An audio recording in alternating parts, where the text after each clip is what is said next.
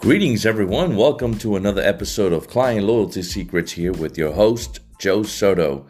The topic of today is becoming one with your client. Becoming one with your client. Now, I must admit, right, I've been on my little spiritual trip. You know, I have a morning routine that I follow, and and meditation is a big part of my life in terms of having, you know, helping me um, attain clarity and just getting um, a little bit more, um, just getting a little bit more uh, uh, in, in tune with my surroundings, especially with everything that's going on nowadays with this coronavirus and just being having to work from around the house and it's crazy, right? I mean, I got little ones at the house right now, and it's spring break, and man, this is this is incredible, right? They they they also had a birthday last weekend. They turned eight years old, and it was one of the most to me. It was a very strange birthday. To them, I think that they just you know push push right through it. You know, it's kind of interesting. Sometimes you wonder, we're kids, right? Are you teaching them or are they teaching you? I don't know.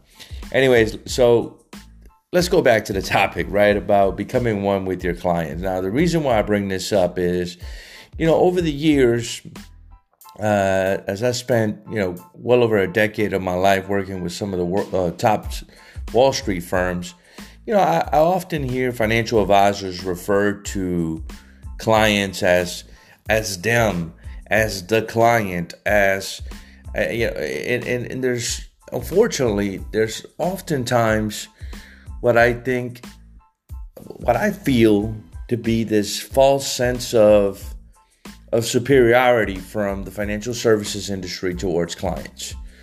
Like clients don't know what's good for them and we know what's good for them and like some people I believe have taken kind of this attitude, right? And and and say look, the client just needs to do you know, why I'm, what I'm asking, what I'm saying, or else, or hit the road, Jack, so to speak. And I'll tell you a quick little story, right, about this one guy. Um, he's actually one of my first mentors. Uh, you know, and I, I didn't. I didn't know that he, you know, he wasn't my mentor. Like I chose him. He was just happened to be, you know, I started my career in banking, right? And I was a licensed banker, and I used to refer business over to this financial advisor.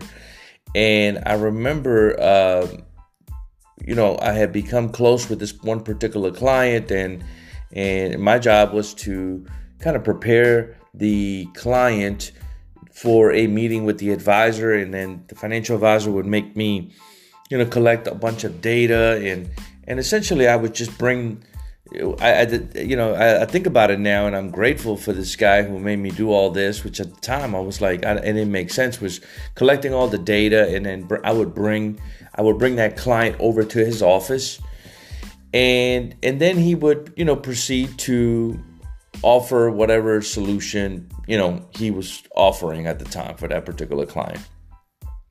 So, long story short, I remember, you know, uh, with this one particular client, who who who was a retired colonel from the military. Um, he told me one day. Actually, I owe this guy.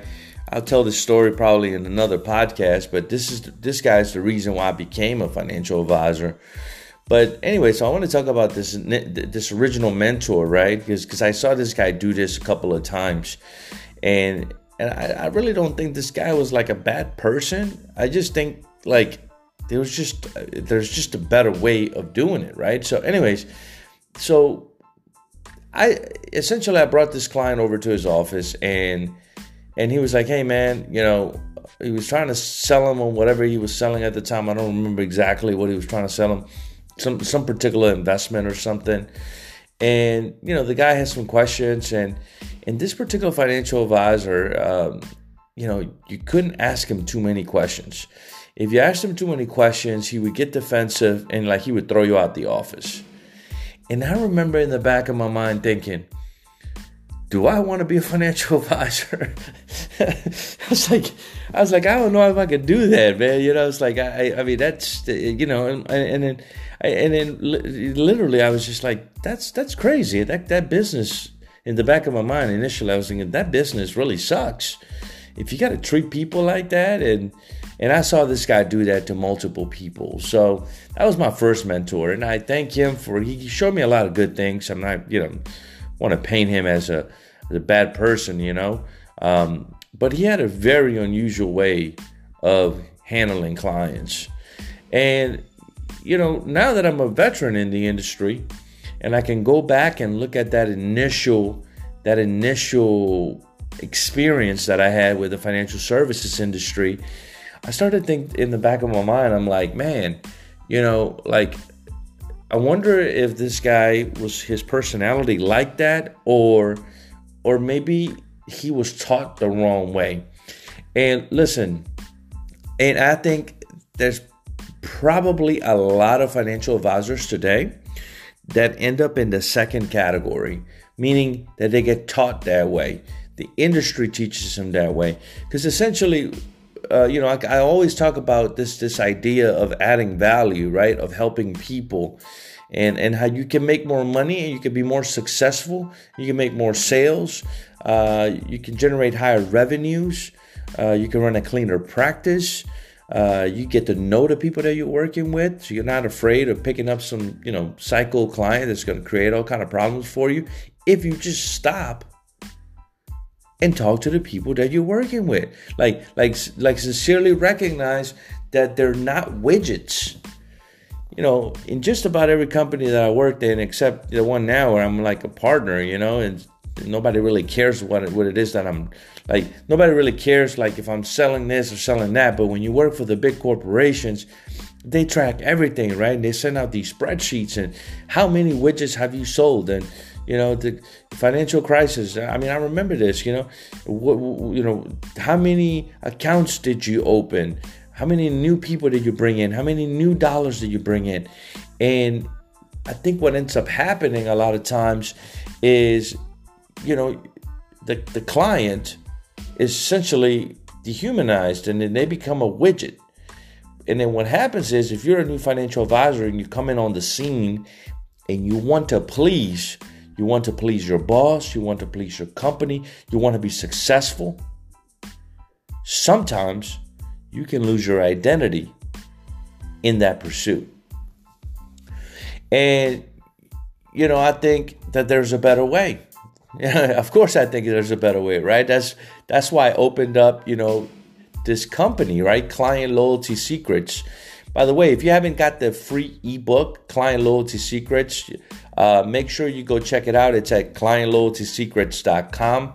Uh, it's a free ebook where I go deep into um, how to retain and also grow your loyal client base. And I talk about topics like the one we're talking about here. I talk about those those topics in detail. I also talk about four key problems that are facing financial advisors today, as well as some of the possibilities, right, in this current envir- environment with the coronavirus.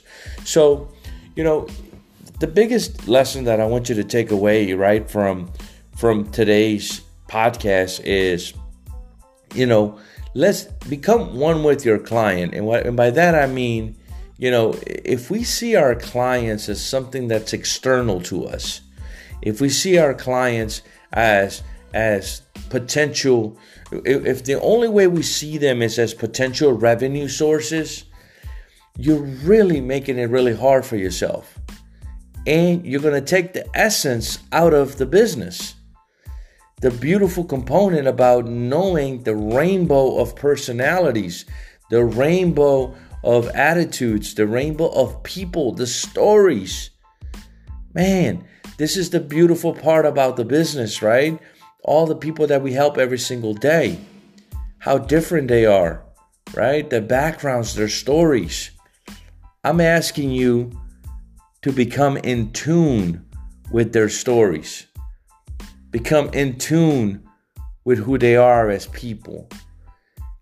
Trust me, Okay? They talk about in the business, right? How you need to know your customer. But they talk about it, know your customer from a compliance standpoint. Again, we go back to a little checkbox. Check these three boxes, and then you are supposed to check off the fact that you know your customer. That's not knowing your customer. That's not knowing your customer. Knowing your customer is knowing that you have a client who has a son that has a substance abuse problem. Knowing that you have a client who has a aunt that raised them and he feels obligated, financially obligated to take care of her when she gets older.